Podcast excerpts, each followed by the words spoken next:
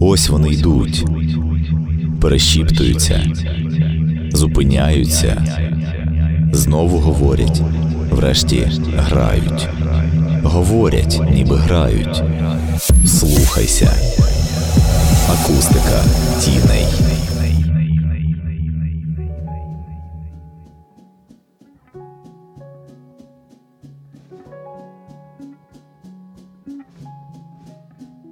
Інформаційний партнер Територія.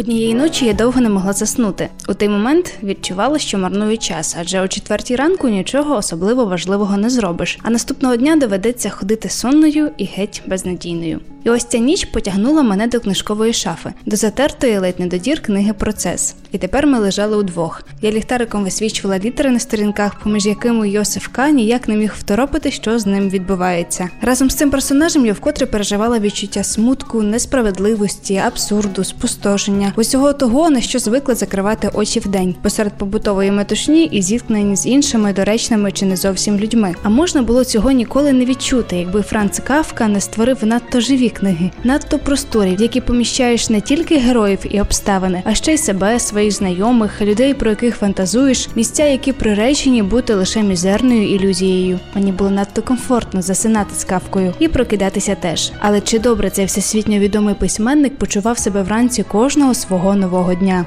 З вами Іванна Шкромида, і ви слухаєте сьомий епізод подкасту про літературу і людей у ній.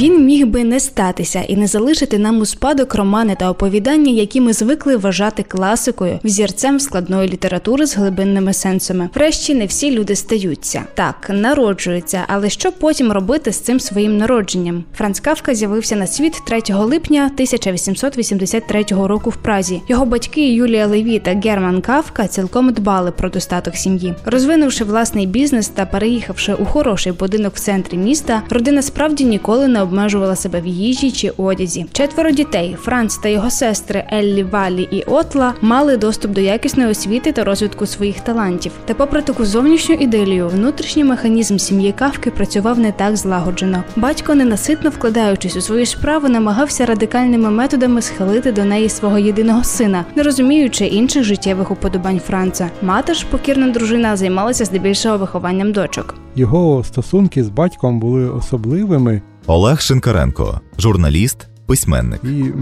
відомо, що батько його був дуже авторитарним, на відміну від матері, і він сформував багато в чому його такий трохи може шизофренічний погляд на реальність, тому що очевидно там у них в родині відбувалася така ситуація шизофренічних стосунків, яких про них психологи кажуть. Тобто, скажімо, очевидно, що батько йому давав якісь одні настанови, а мать, мати протилежні. І треба було їх виконувати одночасно. І таким чином у нього розвинулася якась така, якийсь такий шизофренічний погляд на реальність. Да. І він був змушений це якимось чином компенсувати у своїх творах. Поруч з високим мужнім батьком Франц, худорлявий та хворобливий, відчував себе не те, що невпевненим, а скоріш навіть недостойним багатьох на родини. Навчаючись у німецькій гімназії, він, звісно ж, був здібним учнем та на противагу цьому створив уявну стіну між собою та рештою гімназистів. Пізніше у своїх листах до коханої Мілени він згадуватиме кумедні моменти, коли кухарка сім'ї силоміць стягнула його на навчання, а він при цьому міцно тримався за її спідницю, бо боявся, що та розповість всім у гімназії, як погано він поводиться вдома. Не менш хворобливим спогадом з дитинства кавки є, здавалося б, типова ситуація. Однієї ночі йому страшенно захотілося пити. Франц попросив у батька склянку води. Натомість Герман вигнав його на балкон і закрив там на кілька годин. Тому й не дивно, що кавка почав створювати в собі окремий світ без жорстокості і погроз. Іноді він намагався компенсувати свої внутрішні негаразди творчістю, адже ще в юному віці ставив вдома невеличкі театральні постановки. Глядачами були його батьки, а акторами сестри та деяка прислуга. Взагалі його твори були дуже сильно у великій мірі були компенсацією його психічного стану. І коли я читав кавку, це ще було в ранній юності, мені було десь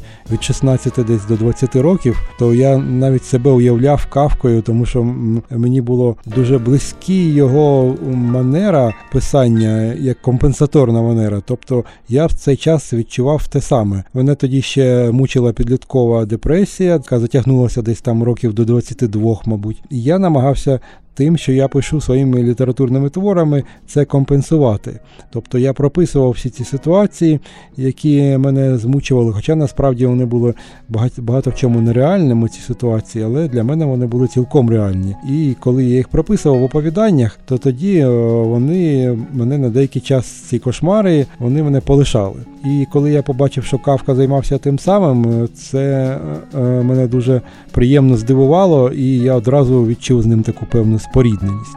Франц Кавка вступив до Опреського університету, де два тижні вивчав хімію, а потім перевівся на юриспруденцію. Навчання у виші теж не приносило йому особливих труднощів, адже всі помічали його виняткові здібності. Однак кожні екзаменаційні випробування були для Франца неабияким стресом. Він завжди боявся бути гіршим за когось, і це проявлялося не лише в навчальному процесі, але навіть в одязі. Кавка намагався бодай одягатися досконало, адже надто комплексував через свою статуру, хоча він і займався спортом, та й особливих проблем з увагою увагою від дівчат у нього ніколи не було. Більшість подій у житті Кавки були такими, як би зараз сказали, віртуальними, тобто вони відбувалися тільки в його свідомості. А його життя реальне дуже сильно від них відрізнялося. Хоча, звісно, і про це є багато міфів, наприклад, про те, що Кавка був якимось абсолютно таким ригідним або замкненим, і в нього було дуже бідне, скажімо, там сексуальне життя. Насправді у нього було чотири жінки, про яких ми знаємо: це Феліція Бауер, Юлія Вохрицек, Мілена Єсенська і Дора Дімонт. І ще він відвідував борделі, і також він цікавився порнографією.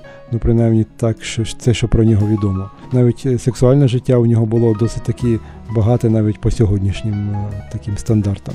Він цікавився єврейською культурою, відвідував єврейський театр. Він любив їздити верхи, плавати, і здається, він катався на лижах.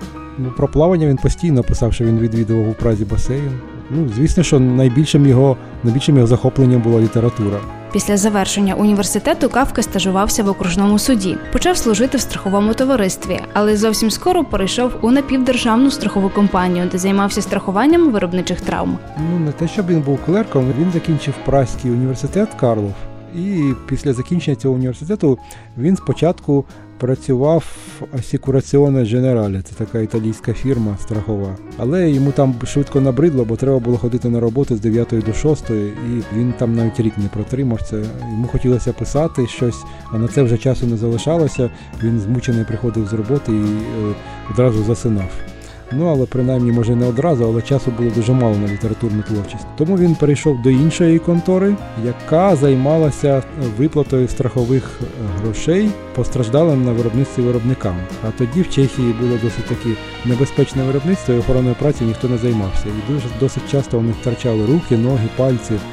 І, власне, Кавка займався тим, що в суді вирішував, чи треба їм платити цим робітникам компенсацію, яку їм треба платити компенсацію. Така його була робота, і працював він десь приблизно з 9 ранку до 2 дня, до обіду, власне, йшов додому. Керівництво його, ця його діяльність подобалася, і подобалося, як він працює, і його навіть не хотіли відпускати на пенсію в зв'язку зі станом здоров'я. Крім літератури, його нічого не цікавило. Ростислав Семків, літературознавець, літературний критик. У нього є такий вислів: все, що не стосується літератури, я ненавиджу. От його е, світ довкола просто наганяв на нього таку нудьгу. Він був людиною абсолютно модерністською, в тому сенсі людиною модерної епохи, так би мовити, в тому сенсі, що він був такий максимально алієнований, усамітнений. В нього не було довкола нього не було ніякого розуміння того, що він робить. Дуже рідко було розуміння в сім'ї там. Взагалі е, людей, які з якими він спілкувався. Ну в нього були там вірні такі дуже добрі друзі, як Макс Брод, але як показують пізніші якісь їхні репліки, і вони його не дуже добре розуміли. Франц Кавка не був одруженим, хоча з кожною своєю жінкою, про яких ми вже згадували, прагнув взяти шлюб. З Феліцією навіть двічі. Перша його кохана, яку він зустрів, гостюючи в батьків свого друга Макса Брода. Ця жінка спочатку зовнішньо абсолютно йому не сподобалася. У неї були грубі риси обличчя, кривий ніс, та попри це їхні стосунки дуже швидко переросли у епістолярний роман, що закінчився зарученими, які дещо пізніше Кавка розірвав. А от якщо з Дорою Дімант, супутницею останніх років життя Франца, до зарушень не дійшло, так тільки тому, що її батько, правовірний східноєвропейський єврей, звернувся за порадою до рабина, що без вагань прорік ні. У своїх листах до батька Кавка щоразу неоднозначно говорив про шлюб. Інколи йому здавалося, що це найбільше покликання людини. А вже пізніше він писатиме про одруження як про жахіття. Як би там не було, істини в цьому він так і не осягнув. Помер Франц Кавка в 40-річному віці від туберкульозу. Він знає про цей світ у 10 тисяч разів більше ніж всі люди світу. Писала про нього Мілена Єсенська в листі до Макса Брода. І чи не дивно жити в собі і там пізнавати глибину всесвіту?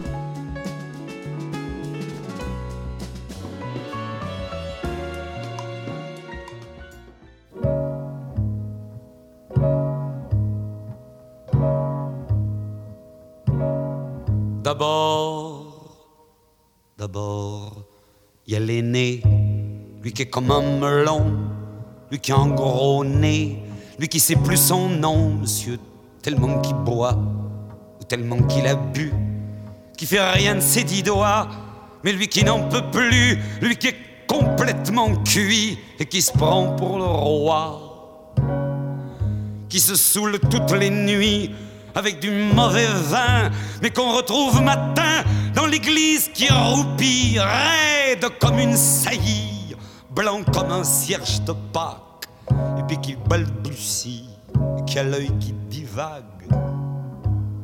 Faut vous dire, monsieur, que chez ces gens-là, on ne pense pas, monsieur. On ne pense pas. On prie.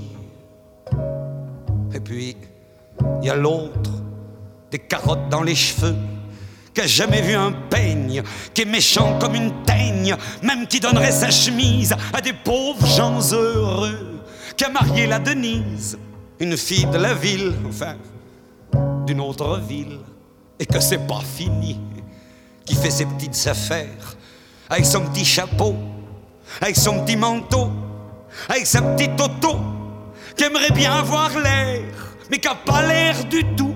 Faut pas jouer les riches quand on n'a pas le sou. Faut vous dire, monsieur, que chez ces gens-là, on ne vit pas, monsieur. On ne vit pas. On triche. Et puis, il y a les autres. La mère qui ne dit rien, ou bien n'importe quoi. Et du soir au matin, sous sa belle gueule d'apôtre et dans son cadre en bois, il y a la moustache du père qui est mort d'une glissade et qui regarde son troupeau bouffer la soupe froide. Et ça fait des grands. Et ça fait des grands. Et puis il y a la toute vieille qui en finit pas de vibrer et qu'on attend qu'elle crève, vu que c'est elle qui a l'oseille, et qu'on n'écoute même pas ce que ces pauvres mains racontent. Faut vous dire, monsieur, que chez ces gens-là, on ne cause pas, monsieur. On ne cause pas. On compte. Et puis, et puis, et puis il y a Frida qui est belle comme un soleil et qui m'aime pareil que moi j'aime Frida. Qu'on se dit souvent qu'on aura une maison avec des tas de fenêtres, avec presque pas de murs, et qu'on vivra dedans et qu'il fera bon y être, et que si c'est pas sûr, c'est quand même peut-être parce que les autres veulent pas, parce que les autres veulent pas.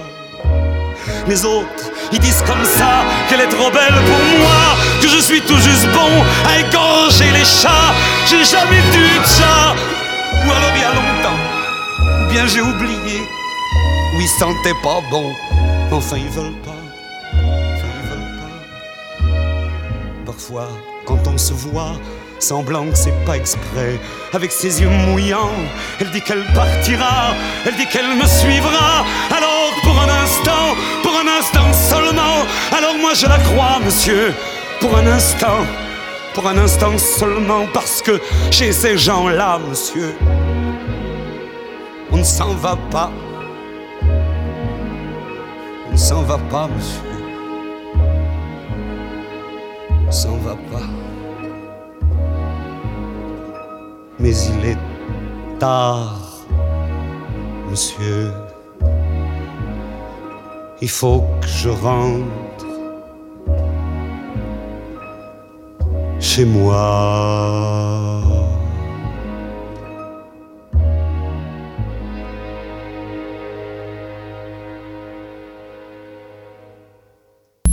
Акустика тіней.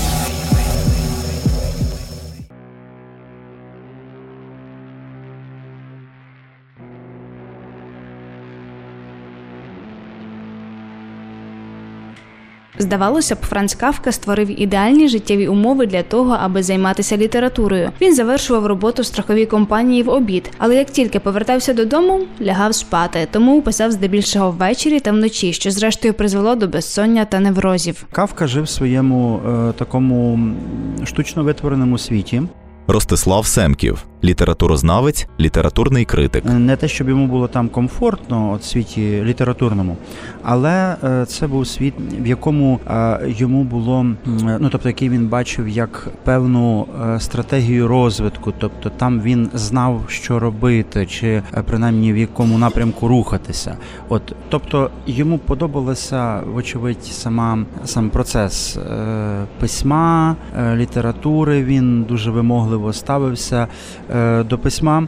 Відповідно, тут якраз зрозуміло, чому Кавка е, заповідав свої рукописи знищити, бо власне до ну що власне Макс Брод і не зробив, е, тому що він не бачив аж такої цінності в своїх текстах, як в результатах. От йому вони видавалися не надто досконалими, і тому він вважав, що це не проблема, якщо от вони знищаться, бо е, те, що він е, хотів отримати, він вже отримав, пишучи їх. От е, решту його цікавило досить мало. З Максом Бродом Кавка познайомився у 1902 році, коли прийшов на лекцію про Шопенгауера. Після неї Франц підійшов до оповідача, і в них розпочалася розмова, яка згодом переросла в дружбу. Робочі графіки дозволяли їм бачитися один-два рази в день. Чоловіки довго прогулювалися вулицями Праги, обговорюючи різні філософські питання. У 1911 році вони здійснили спільну поїздку до Італії через Швейцарію. Тоді у Кавки виникла ідея написати з Бродом спільну книгу на основі подорожніх нотаток. Однак ем, такі подібні інтереси далеко не означали можливість спільної праці над романом. Зрештою, все завершилося лише опублікуванням одного розділу. Однак Брод завжди захоплювався тим, як пише його друг, і одного разу таки переконав Кавку опублікувати кілька його оповідань. Тодішні критики одразу ж в один голос заговорили, що Франц Кавка створює цілком нову варту уваги літературу. Однак сам письменник був собою незадоволений і від усіх подальших можливостей публікацій відмовлявся. Ми не можемо сказати, що Кавка однозначно добре інтерпретував свої тексти. Я абсолютно переконаний, що Кавка не міг собі уявити, що він написав. Е, В його уяві, і це там видно, там десь щоденників просочується. Так в його уяві е, він е, так він хотів досягнути якогось рівня, який він сам вважав таким менш досконалим, якісним. Оце була його мета. Він навіть не став собі там за мету аж так вплину на когось справити враження. Серед своїх творів вартими уваги Кавка вважав лише книжки Вирок, Кочегар, Перевтілення у виправній колонії, Сільський лікар і новелу Голодомайстер. Але якби і вони десь загубилися в часопросторі, то як можемо прослідкувати з його щоденників, з цього приводу він ні трішки б не засмутився. Та ні, ну він підозрював, що він геніальний, все, але він собі абсолютно не міг уявити, ким хто такий буде Франц Кавка на початку, наприкінці 20-го, на початку 21-го сторіччя. Цього точно він не уявляв.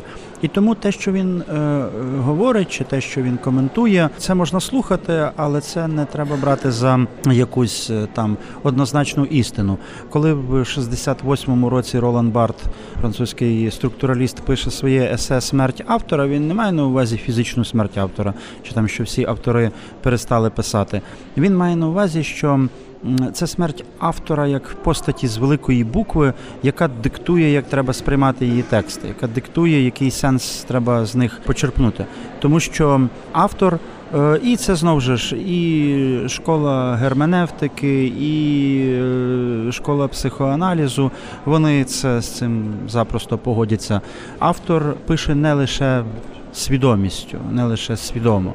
Він пише ще якимись внутрішніми там потаємними, прислухається до внутрішніх якихось потаємних імпульсів, тобто несвідомо там їх продукує, чи муза їх приносить. Це вже не так важливо, але важливо те, що автор, записуючи слова, вкладає в них певний сенс. Але якщо це добрий автор, то сенсу в них більше, ніж він вкладає. Ще більше. І тут повинна працювати якась ще дава- додаткова інтерпретація, щоб це дешифрувати. Ну, звісно, Кавка досить таки своєрідний письменник, Олег Шинкаренко, журналіст, письменник. але загалом е, він ну, дуже схожий за всіма його е, головними ознаками його текстів. Він дуже схожий і до напрямку німецького експресіонізму. А німецький експресіонізм є частиною модернізму. Тому, звісно, що це модерністський письменник в тому сенсі, що він намагався знайти. Ну, нові засоби вираження в літературі, да. Ну і це взагалі була головна інтенція модерністів знайти якусь нову мову, якісь нові образи, тому що старими нічого вже висловити і зобразити неможливо. Це була головна ідея модернізму. І власне він все життя цим і займався. Хоча е, це для нього було не дуже так усвідомлено, як для, скажімо, літературного критика, який розуміє, чому і як це все відбувалося. Я думаю, що його пошуки нових форм е, в літературі вони саме були пов'язані з його такими. Може безуспішними намаганнями якось компенсувати його постійно такий напружений психічний стан. Про те, що саме непрості стосунки з батьком є ледь не головним тулом усіх творів кавки, говорить чимало критиків. Процес, замок, зникли безвісти, перевтілення головних персонажів цих творів часто ототожнюють із самим автором. Це надто просто.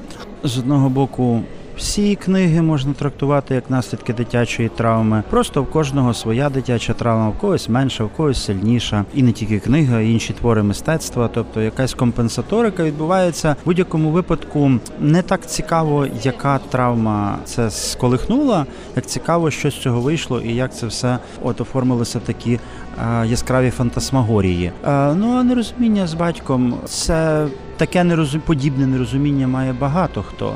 Багато людей, які хочуть займатися чимось, ну скажімо, мистецтвом, а батько там чи мати, чи взагалі там родина, друзі, вони їх там спонукають займатися чимось більш прагматичним, там чи там дружина, чоловік, так тобто е, соціум там спонукає займатися чимось більш прагматичним, а душа поривається вгору, так інсбляу. Але не всі стають капкою. Тобто, якби це залежало тільки від конфлікту з батьком, от е, тоді чи там від нерозуміння друзів і так далі, то кожен там четвертий, кожна четверта були би письменниками.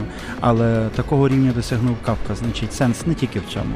Це просто тригер, пусковий гачок. Кавка, як на мене, є письменник, який пише складні речі простими словами. Юрко Прохасько, літературознавець, перекладач. Це є е, фундаментальна особливість його прози. Він пише надзвичайно складні речі дуже простими словами і е, в дуже простій послідовності слів і речень. І ось власне цей контраст. Надзвичайно бентежить, і він постійно е, викликає таке враження недовіри, недовіри до цієї простоти. І він постійно змушує нас запитувати себе знову і знову, чи не потрапляємо ми в пастку вдаваної і гаданої кавченої наївності, і чи це не є така наївність, позірна наївність, за якою е, чаяться якісь величезні поклади. І це страшенно збиває з пантелику, і це страшенно бентежить. І е, я би хотів говорити з перспективи перекладача, бо найбільше це бентежить власне цю перекладацьку перспективу. Бо коли я брався за переклад е, зниклого безвісти.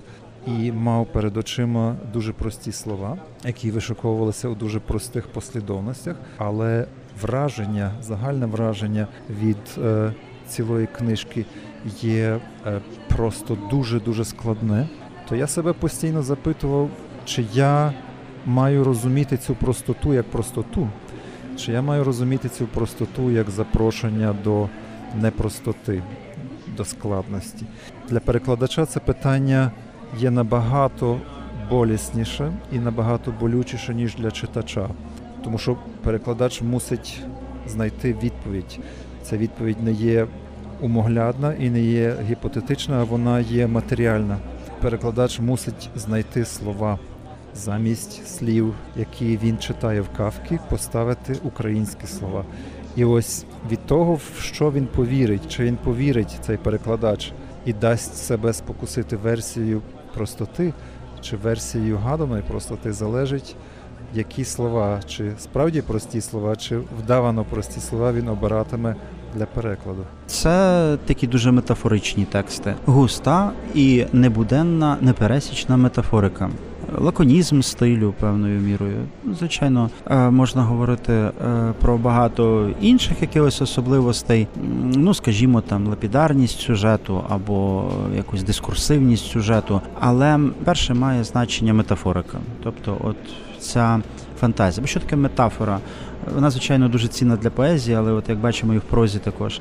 Метафора це коли поєднуються якісь два, на перший погляд, непоєднувані предмети в одному конструкті, чи там якогось явища, об'єкти, і між ними виникає якийсь. Новий зв'язок, з'являється якась нова якість. І всі, хто сприймає, якщо це вдала метафора, вони зненацька бачать, що це просто дійсно з'являється якесь от нове явище, якийсь новий предмет, якийсь новий конструкт. Є майстер, який е, в чомусь, тобто наше уявлення майстер це людина, яка щось робить досконало. Є там голодування, процес там протестний, якийсь допомогою якого протестують. Чи намагаються якось себе вдосконалити, і тут голодомайстер, майстер голодування. І от, от що це таке? Це ж це якась нова, якесь нове утворення, і воно цікаве, і воно вдале, і воно спонукає думати. Про що література спонукає думати.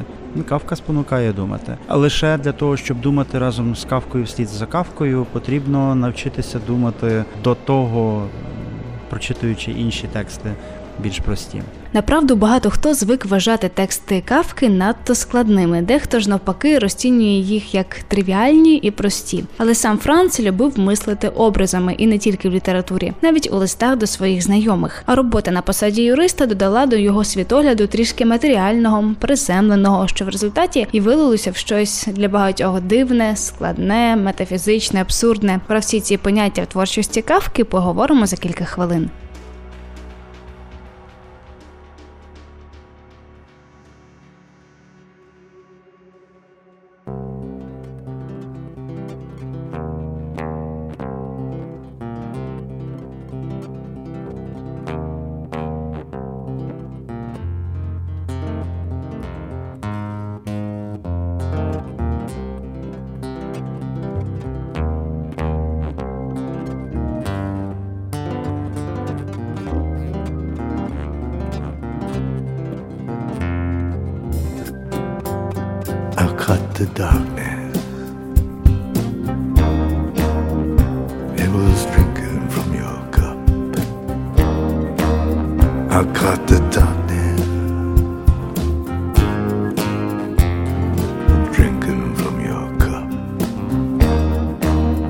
I said, Is this contagious?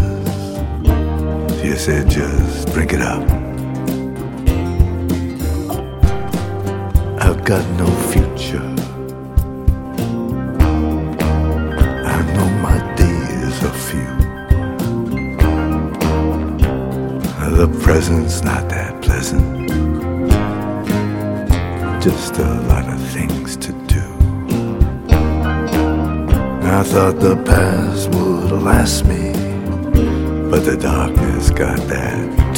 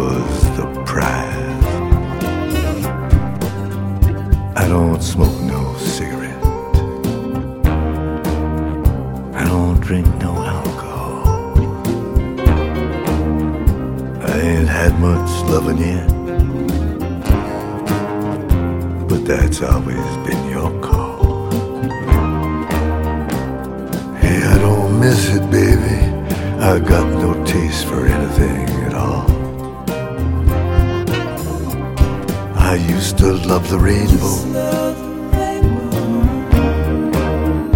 And I used to love the view. I love the early morning. I'd pretend that it was new. But I caught the darkness, baby.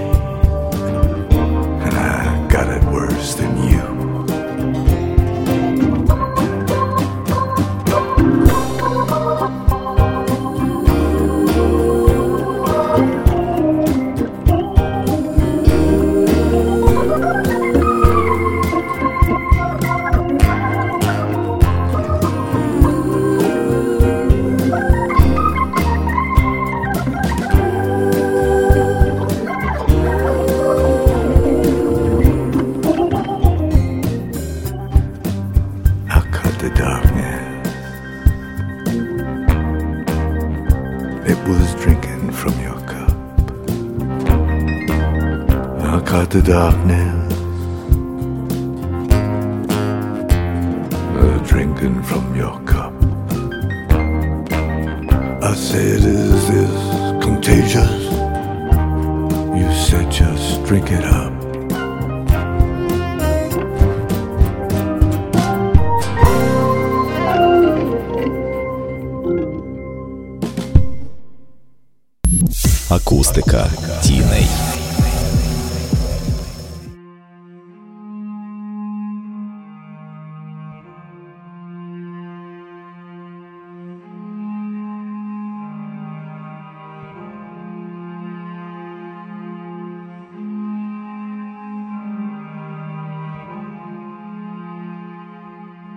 Щасливий я був би тільки тоді, коли зміг би привести світ до чистоти, правди, непохитності, казав Франц Кавка про себе. І очевидно, йому так і не вдалося реалізувати своє щастя, бо щоразу, як він щось писав, супроводжував це негативним коментарем. Про перевтілення своїй коханій Феліції сказав, що це мерзенне оповідання. А відсилаючи Бродові в грудні 1917 року деякі свої манускрипти, додав: Роман я не надсилаю. Навіщо ворушити старе? Тільки тому, що я його досі не спалив.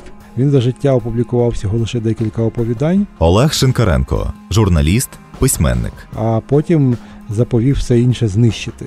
І з цим вийшла взагалі цікава історія. Взагалі кажуть, що нібито 90% рукописів були знищені ним разом із Дорою Дімонт, його останньою його коханкою. Потім все, що залишилося, було передано його Максу Броду, це його друг ще з університету. І Макс Брод потім емігрував до Ізраїлю, а архів дістався секретарці Макса Брода Естер Хофер. І ця секретарка у 88-му році продала оригінал рукопису роману Замок за 2 мільйони доларів німецькому музею. Але в неї лишилося ще багато рукописів, і тут почалася судова тяганина. Національна бібліотека Ізраїлю подала на неї в суд, вимагаючи, щоб вона весь цей архів Кавки їй передала, тому що вона вважала ця бібліотека, що архів Кавки є надбанням єврейського народу. А Естер Хофе сказала, що це її приватна власність, і вона його ніколи нікому не віддасть. Судовий процес тягнувся два роки, і от в 2012 році, нібито е, Національна бібліотека Ізраїлю його виграла. Мабуть, таки цей архів все ж таки Естер Хофе їй передала. Ну але сама історія показова про цей рукопис, який оцінили в 2 мільйони доларів. Думаю, що Кавка таких грошей навіть в руках ніколи не тримав і не мріяв про них.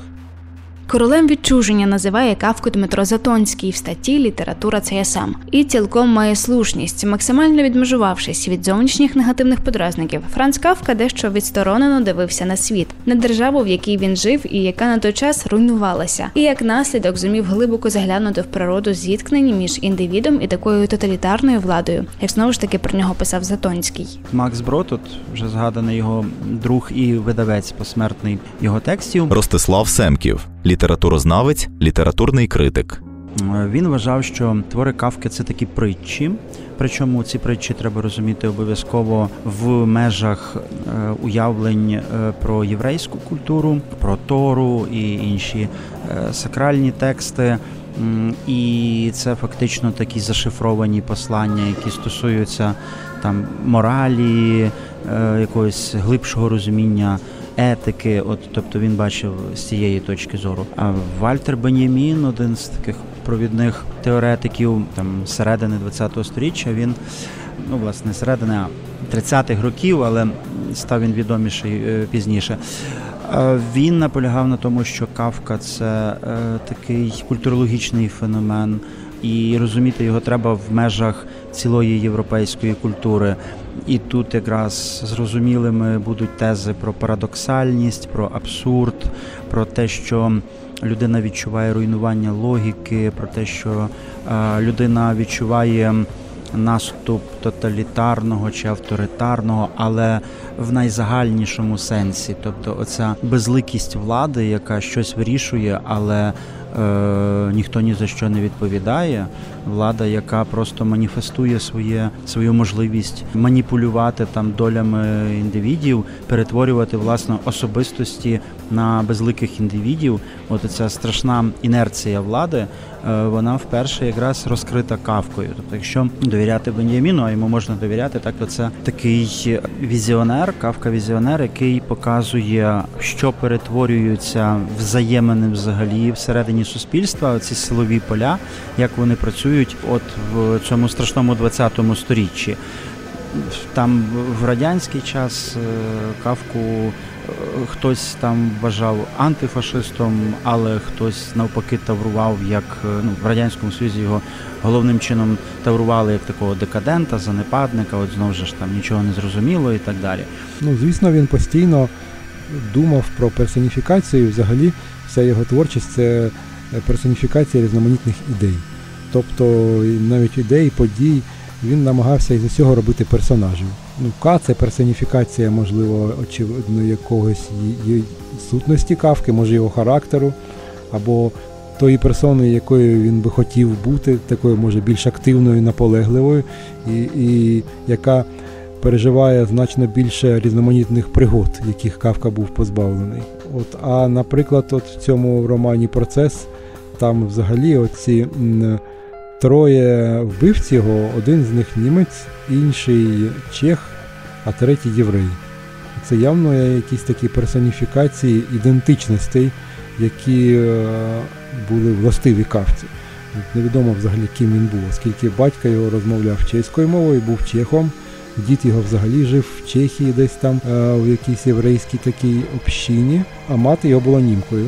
І розмовляла вона вдома німецькою мовою, причому не німецькою мовою навіть, а вони розмовляли якимось таким ідішо-німецьким суржиком довгий час. Абсурд мовленнєвий, абсурд життєвий, абсурд творчий це все про кавку. Бо якщо не керуватися цим словом, дуже важко зорієнтуватися в тому, що коїлося довкола цього письменника, аби перетворитися в настільки метафізичні тексти. Ну, абсурд постійно виникав у житті Кавки через е, те, що він усвідомлював себе таким, я думаю, певним таким персонажем або, скажімо, таким діячем, мабуть, да, австро-угорської культури. Він постійно думав про себе як про письменника, і як про літератора, і як про людину, яка створює книжки. А з іншого боку, він хотів е, також і вести життя нормальної людини, і таке певним чином біологічне навіть життя. І я подумав, що, е, мабуть, досить таки дивно собі уявити жінці, що вона може зустрічатися з кавкою і мати з ним якісь сексуальні стосунки. От про що би вона думала, наприклад. От е, більшість жінок кавки вже зустрічалися з ним, коли він був дуже сильно хворий на туберкульоз. І я думаю, що вони постійно думали про те, що чи не можуть вони, скажімо, заразитися від нього. Ну і потім жінки, очевидно, думали про те, що наскільки може бути якісна в кавки ерекція, скажімо. Така абсурдна така думка, але я думаю, що вони про це думали. І вони з цим стикалися час від часу. А з іншого боку, взагалі абсурдно думати про те, що у кавки можуть бути такі прояви, такі чисто чоловічі прояви. Він же ж е, ніби як діяч австро-угорської літератури. Я думаю, що це його постійно ця ситуація його змучувала.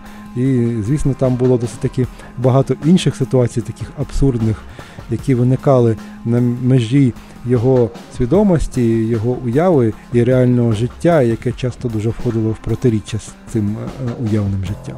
Кавка, напевне, дуже глибоко запірнув в оцю не те, що нелогічну, а дологічну реальність. Це не світ, е, який втратив сенс, що характерно для абсурду. Е, це світ, який ще не набув сенсу.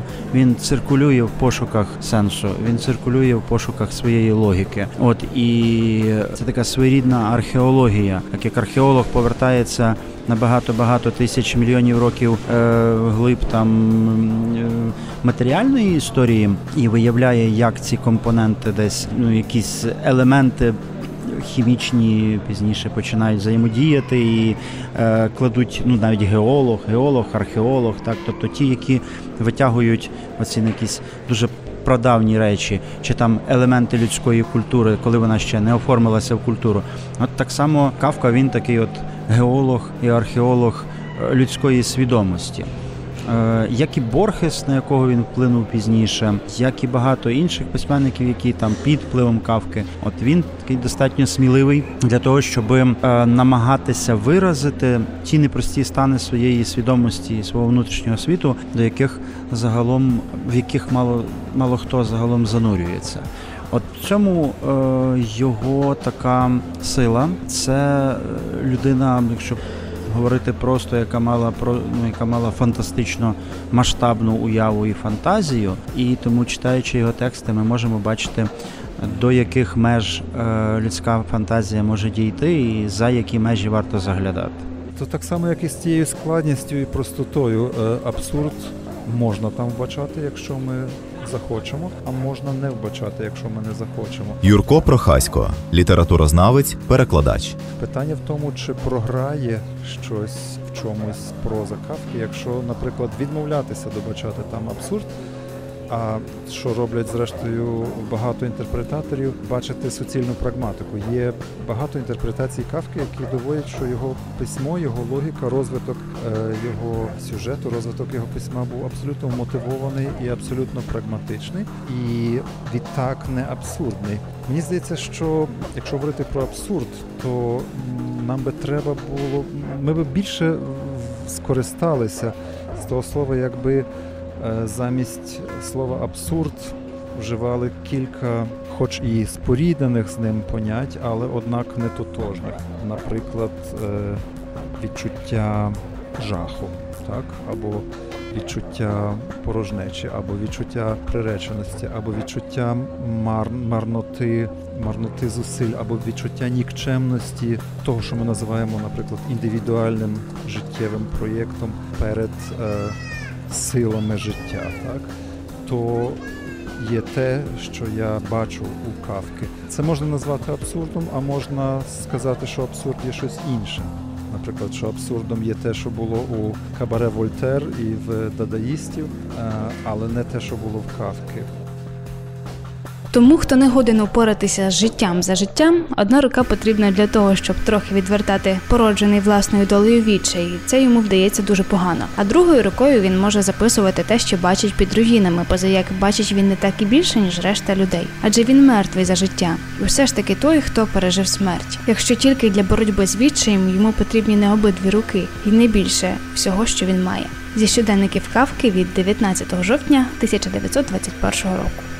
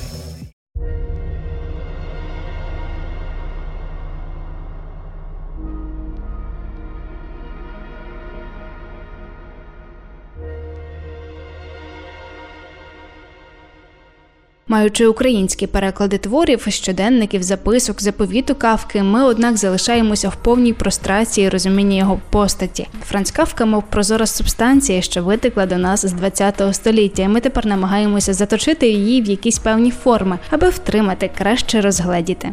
Мало який германіст і мало який перекладач з німецької не мріяв би перекладати кавку. Юрко Прохасько, літературознавець, перекладач. Е, нарцизм полягає також, перекладацький нарцизм також полягає у анексії значного письменника. Ілюзія і надія перекладача, який береться за визначного автора, полягає в тому, що частка цієї значущості перепаде і перекладачеві, що якесь випромінювання цього великого автора впаде і на перекладача. Проте писав ще Вальтер Бенямін, він досконало орієнтувався в тому. Мілан Кундера міг би в такий спосіб е, сказати у властивій йому метафорі, що це є спроба проникнути таким чином у регіони безсмертя, так, дістати крихітку кавченого безсмертя в той спосіб, щоб при, причаститися до нього через е, перекладання його. Безумовно, таке бажання в мене теж було. Я не так говорю про безсмертя, як говорю про знаменитий феномен, що кожному скрипалеві хотілося би там, наприклад, заграти Баха. Так? Друга річ е, є значно істотніша. Є ще, ще дві речі. От, тож, друга річ є значно істотніша, тому що йдеться не так про нарцистичні потреби, як про потреби е, ідентичності. Бо кавка є дуже добрим інструментом. І е, коли берешся за переклад таких авторів, наприклад, як Кавка, або і самого Кавки, то це є е, завжди нагодою подивитися, на що ти здатен. Так? Тобто то є такий матеріал, на якому ти можеш або добре вийти, або посередньо вийти, або зазнати катастрофи. І тут знову ж таки е, порівняння із музичним мистецтвом, з мистецтвом інтерпретації. І те, що ми тут говоримо про інтерпретацію у випадку перекладу, і те, що ми говоримо про музичну, тобто виконавську інтерпретацію, також є не випадково. Бо через великих авторів ми пробуємо себе. Ну і нарешті третя причина е, через переклад визначних творів ми звідуємо і пізнаємо себе. Не тільки е, прилучаємося до чогось значущого, ми не тільки перевіряємо інструментарій своєї майстерності, але ми також, то є також е, такий вегикль, такий механізм самопізнання.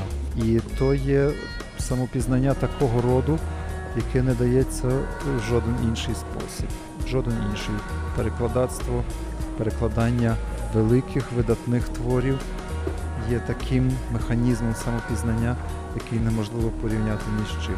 Ну і нарешті остання причина, четверта, насправді їх чотири. е, Це був єдиний е, твір, який ще був не перекладений, і мені хотілося заповнити цю, е, цей брак. А йдеться про твір Зниклий безвісти або ж Америка, перший роман Кавки, який він почав писати, ще перебуваючи в стосунках з Феліцією, з якою ділився своїми стривоженими хвилюваннями через недовіри до власних можливостей.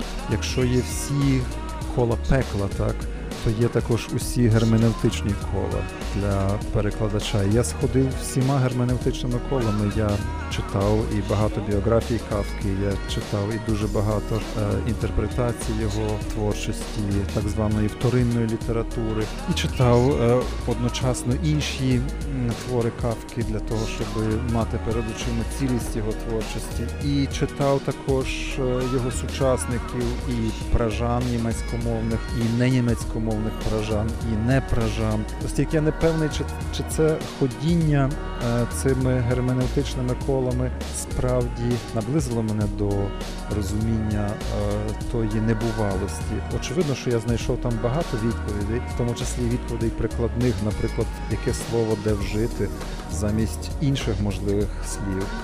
Але це не допомогло мені, так би мовити, спрепарувати, якщо хочете, оцю цю небувалість кавки. Але ще раз набагато більше ціную справжню небувалість, ніж можливість її е, зрозуміти. Мені дуже імпонує філологічне розуміння кавки Ростислав Семків, літературознавець, літературний критик. е, у тому сенсі, що кавка це перш за все сильна фантазія і е, така рафінована мова. Звичайно, ми не маємо доступу. Ну хто має, хто не має доступу до оригіналу, якщо читати німецькою в оригіналі, то там це виявляється на повну силу, але і в доброму перекладі ми бачимо, що кавка. Чудовий стиліст, він вміє грати словами, він вміє вибудовувати такі пружні, потужні речення, і з цього вибудовується така фантасмагорична масштабна картина. От, е, тобто, е, це е, якийсь світ, який Кафка бачить і хоче нам показати. От звідси висновок, що ну Кафка, це його можна бачити як такого. Мандрівника в глибини людської фантазії, людської психіки, і цілком у згоді з тим, про що на початку століття пише Фройд. Є свідомість, яку ми контролюємо, є несвідоме, яке ми не контролюємо. Цілком у згоді з тим, як Фройда пізніше розуміють сюрреалісти, тобто світ, який ми бачимо, реальний, недосконалий, досконала реальність лежить поза його межами. Це сюрреальність, надреальність, її треба ще побачити.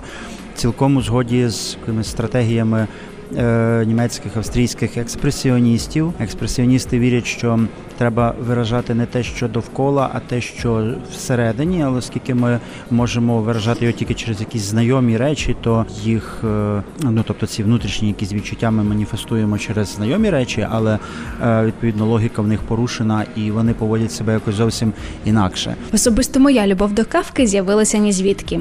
Справді, я не можу прив'язати її ані до зовнішнього вигляду, ані до якогось конкретного твору. І скоріш за все, тому що кавка це вже явище, яке просочилося в голови не тільки читачів, але й творців фільмів, перформансів, інсталяцій, скульптур. Саме кавка вплинув на появу жанру кіберпанку та надихнув чималу кількість інших письменників. Кавка є чимось цілковито небувалим.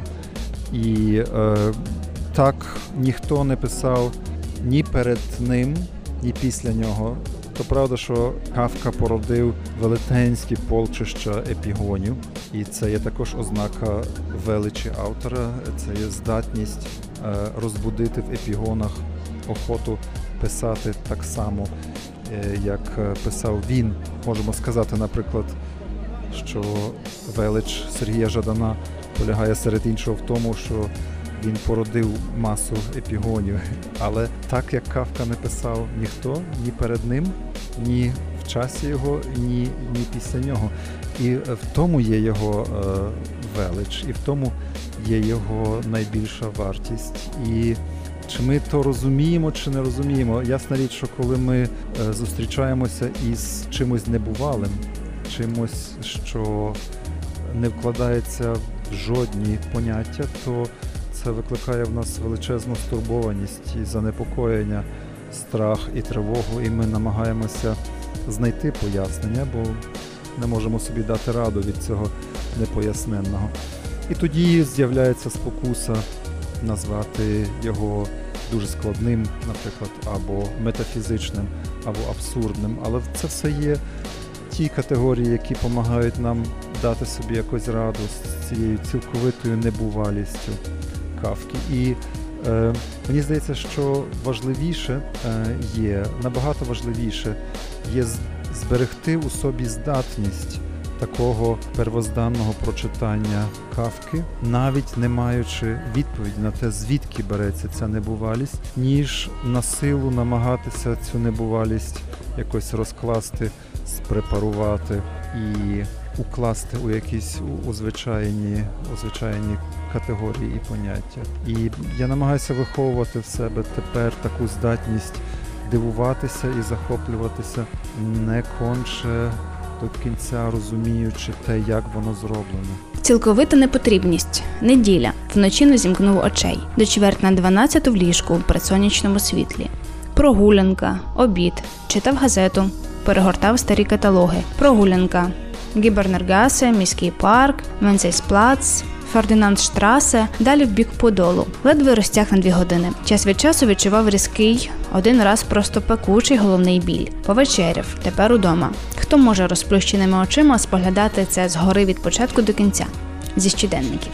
Один з днів видатного Франца Кавки, який цілком можливо нагадає вам і ваш будень. Адже нічого особливого 21 листопада 1915 року письменник не робив, просто жив. Але тепер ми можемо урізноманітнювати своє існування, гортаючи книги, які давалися кавці геть нелегко, однак цілком виправдано зараз зараховані до найкращих. Кавку варто читати для того, щоб бути освіченою людиною, Олег Шинкаренко, журналіст, письменник. тому що його тексти увійшли у корпус головних текстів ХХ століття, які мала би прочитати кожна освічена людина. І крім того, він власне є такою досить таки яскравою ілюстрацією того, як письменник може побудувати досить оригінальний такий світ, досить оригінальну систему художніх обра- художніх образів, яка виникає ніби ні з чого. Він часто про це доволі таки писав, що його образи виникають ніби із туману, вони з'являються ніби ні з чого, ніби творять самі себе. І це часто в нього був такий образ акробата, який стоїть якби на якійсь такій трапеції, яка теж ніби тримається у повітрі, ні на чому не закріплена. Да. Досить таки дивно, взагалі, звідки все виникло. Це у людини, яка, ну, власне, звісно, що він мав. Кавка мав такий певний літературний бекграунд, і у нього було багато письменників, яких він, як він писав, вважав своїми родичами. Але те, що він створював, досить таки різко і кардинально відрізнялося від е, того, що йому подобалося. Його оригінальний і унікальний світ він виник буквально ні- з нічого, майже на порожньому місці. І це дуже сильно дивує, принаймні мене. Кавку варто читати для того, щоб е, зрозуміти, яких меж може сягнути людська свідомість. Відповідно, для самозаглиблення, самовдосконалення і для того, для чого читають всі хороші книжки, так щоб навчитися серйозніше, краще, іронічніше думати. Для того, щоб е, переживати певні внутрішні стани, ходити певними внутрішніми шляхами, потрапляти в певні внутрішні регіони, на які ніколи за жодних обставин інакшим чином не потрапиш.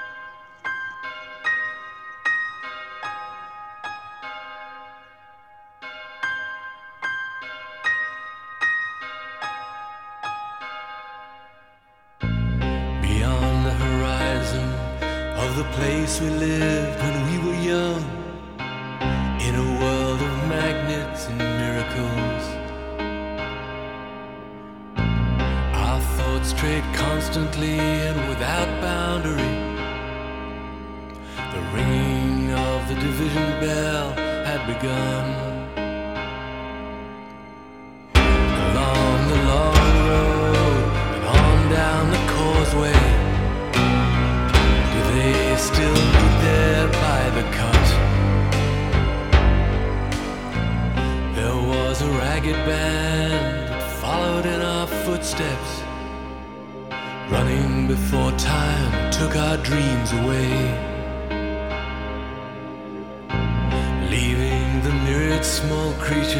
Trying to tie us to the ground.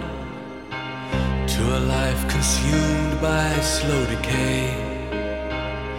The grass was greener.